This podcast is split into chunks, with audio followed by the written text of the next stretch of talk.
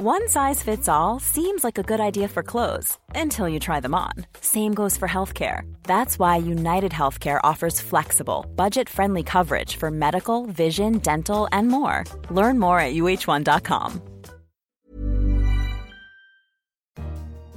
The Economist. Hello, I'm Edward McBride, the finance editor. This week on Money Talks, is it a good thing for the public to know everything about their leaders' financial affairs? We dive deep into the murky world of tax transparency with our economics correspondent, Soumaya Keynes. Personally, the idea of having a really healthy, well informed debate about uh, the tax system and the income distribution is extremely attractive to me. I would love to have that kind of debate. But first, we're going to Russia. The Arctic air has made its mark on Moscow, a frigid city doused in snow and ice. We're used to thinking of the Russian economy as lurching constantly from crisis to crisis. When oil prices came crashing down at the end of 2014, it seemed like Russia was on the brink of an economic catastrophe. And yet, the Russian economy is not doing quite as badly as you might have expected. Sergei Guriev, professor of economics at Sciences Po in Paris and formerly of the New Economic School in Moscow, explains. This time around, unlike uh, 2008, 2009, Russian government has done a much better job by uh, allowing ruble to fall, uh, by moving to the flexible exchange rate, and therefore the ruble depreciation buffered the shock, and uh, Russian economy didn't suffer as much from this fall in oil prices. But allowing the ruble to devalue has had its costs. We have to go shopping with a calculator and work out how much it will cost us. Before I didn't do that. As the ruble depreciated, the purchasing power of ordinary Russians declined, making it harder to buy essentials such as food and medicine. But Sergei told us that this hasn't affected Putin's popularity in the way you might have expected. Since we don't see the mass uh, protests, we see that in general, so far, the government has been able to convince Russians that the shock is uh, bearable. According to Sergei, the change in Russian economic policy can be credited to Putin himself, but there is another big player in the drama. Explicitly, this is a responsibility of the central bank governor, Madame Nabiullina. Elvira Nabiullina has been head of Russia's central bank since 2013. She's also the subject of a profile in the upcoming issue of The Economist. To discuss Russia's surprisingly adept economic management, I'm joined by our reporter Callum Williams, who's been following the Russian economy since the crisis began. So, Callum, do you agree with Sergei's assessment that it's Putin who deserves the credit for Russia's sound economic policy? Well, I think it's Putin and uh, Nabiullina. I mean, Putin does not really have any particular knowledge of, of economics. He hasn't really been sort of trained in economics or anything like that. So the approach really since he came to power, but particularly in the last few years, has been to uh, sort of entrust economic policy to a sort of small coterie of you know very uh, experienced and, and technocratic bureaucrats, of whom one is is Nabiullina. Now she's been uh, at the head of the uh, central bank for uh, about sort of three years now, and what she's done is really to prepare the Russian economy for the downturn in oil prices. They've accepted that this will happen eventually, and indeed it did happen at the end of 2014. But even though Putin's always used technocrats, technocrats haven't always served the Russian economy very well, have they? I mean, what, what happened in 2008 9, the previous crisis? No, that's right. So 2008-9, there was another fall in oil prices. The response from the central bank back then was to try and defend the ruble by spending foreign exchange reserves in the in the in the currency market. And essentially, they burnt through about 200 billion dollars worth in a matter of weeks, and it didn't really solve the problem. And essentially, it created a kind of funding crisis in Russian corporates and in other funding markets, causing a very severe recession in 2009. So, as you say, yes, they haven't always done very well. So, what's been different this time around? As Sergei says, they've let the currency float. In addition to that, they've done a few other things. One, they've managed to basically make the Russian uh, investment market slightly stickier. They've attracted in pension funds and institutional investors from abroad, and they tend to sort of hold on to assets even if there is a sort of short term adjustment. They've also developed the domestic market, so pension funds and life insurance, that those two industries have grown. And the result of that is that capital outflows have not been as bad as they were in 2008 9. The second thing they've done is to be very kind of uh, strategic with their use of reserves. They haven't sort of blindly thrown money at the currency markets as they did a few years ago. Instead, they've targeted specific, you know, dollar amounts to kind of, you know, uh, important banks and energy companies to allow them to repay FX debt. We can really credit a relatively mild Russian recession to what the central bank has done. One of the striking things about these relatively sound policies is that it's not what other oil exporters have done, is it? It's it's not what countries like Nigeria or closer to Russia, say Kazakhstan, have done, and they've suffered consequences uh, just like Russia did back in 08, 09, right? Absolutely. So the idea in Nigeria and, and Kazakhstan was to try and prop up the value of the currency. And the reason they do that is because they want to maintain the, the purchasing power of their, their population, you know, so the population can continue to import goods. Russia has decided to let the currency float, which means that imports have got a lot more expensive. Real wages have fallen for the first time since Putin came to power. So it's a big change. The thing is, is that the Russian kind of appetite for, for, for sort of pain is, is relatively high. You have to bear in mind that real wages have increased enormously since Putin has been in power. So a sort of small drop now doesn't matter too much. And of course, there's all the other kind of political ways in which Putin uh, manages to keep his support. So there has been short term pain for ordinary Russians in, in the form of their reduced purchasing power because of the fall in the ruble. Uh, but, but there have been benefits as well, right?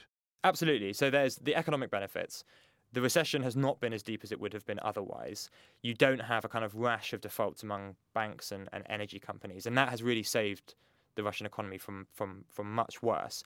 There are also the political benefits of not having blown through billions of dollars worth of foreign exchange reserves, which, which in Russia really do hold a, a you know, huge symbolic importance. Okay, but so this this very sound economic management will, will it last? Will it help the Russian economy to to start growing again soon? Well, let's be clear in the long term, the Russian economy is, is managed extremely badly. Property rights aren't enforced properly, and there's and there's no kind of rule of law. The central bank can't do much about that, if if anything. And Nabiullina is very very clear on that. So while her short term impact has been very useful, she really has no power over what happens in the long term in Russia.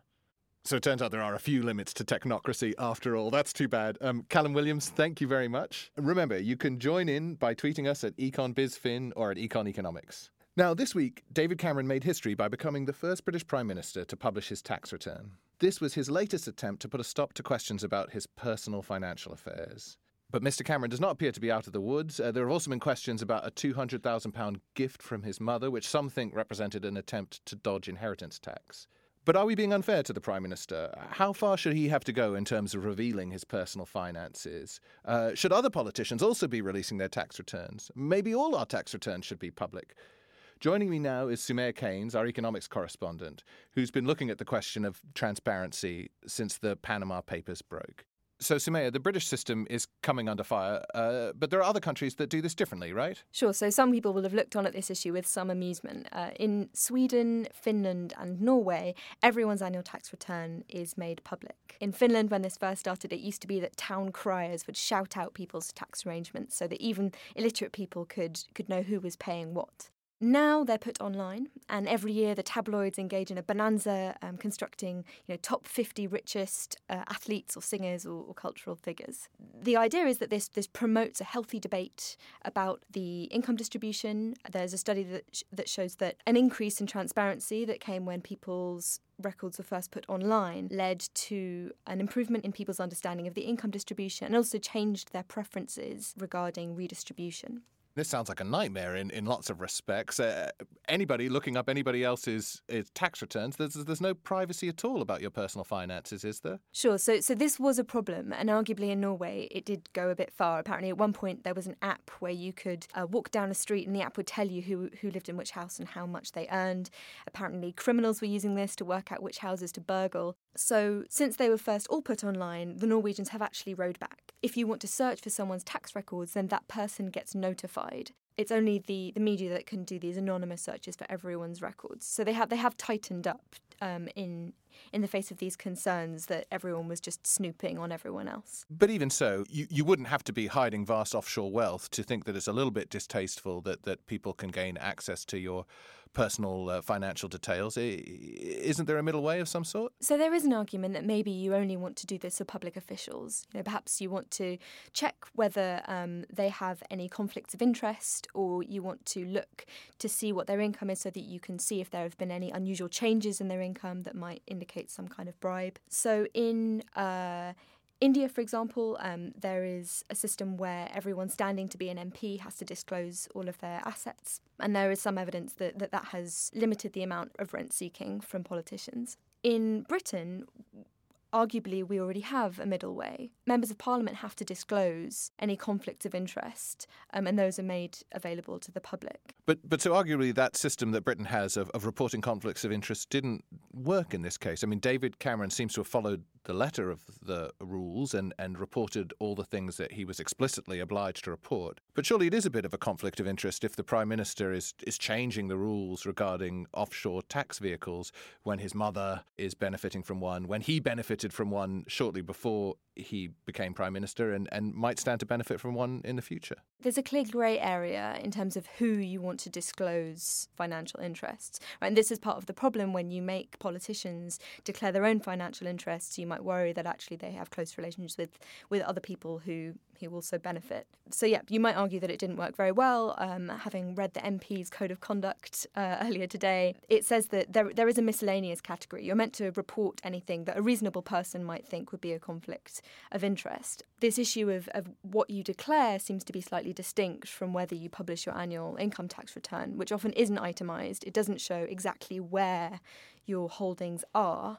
and so perhaps doesn't give you the right kinds of information. There was actually one study um, that compared countries and looked to see which was most associated with better governance. And they found out that actually it matters more that you disclose, you know, where your financial holdings are. So, you know, which companies you have holdings in. That matters much more than disclosing the level or the amount of income in those shares. So, so where do you come down on all of this? Do you, do you believe in radical transparency in, in the Norwegian style, or, or do you think something akin to perhaps a, a, a slightly uh, more fiercely policed uh, register of members' interests, like in Britain, is the way forward? Well, personally, the idea of having a really healthy, well informed debate about uh, the tax system and the income distribution is extremely attractive to me. I would love to have that kind of debate in Britain.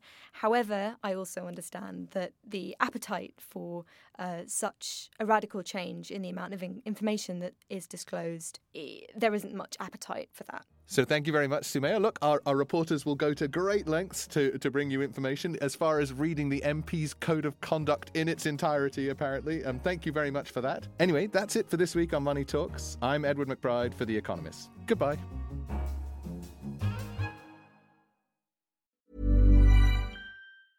Small details are big surfaces, tight corners are odd shapes, flat, rounded, textured, or tall. Whatever your next project, there's a spray paint pattern that's just right. Because Rust-Oleum Custom Spray 5 and 1 gives you control with five different spray patterns. So you can tackle nooks, crannies, edges, and curves without worrying about drips, runs, uneven coverage, or anything else. Custom Spray 5 and 1. Only from Rust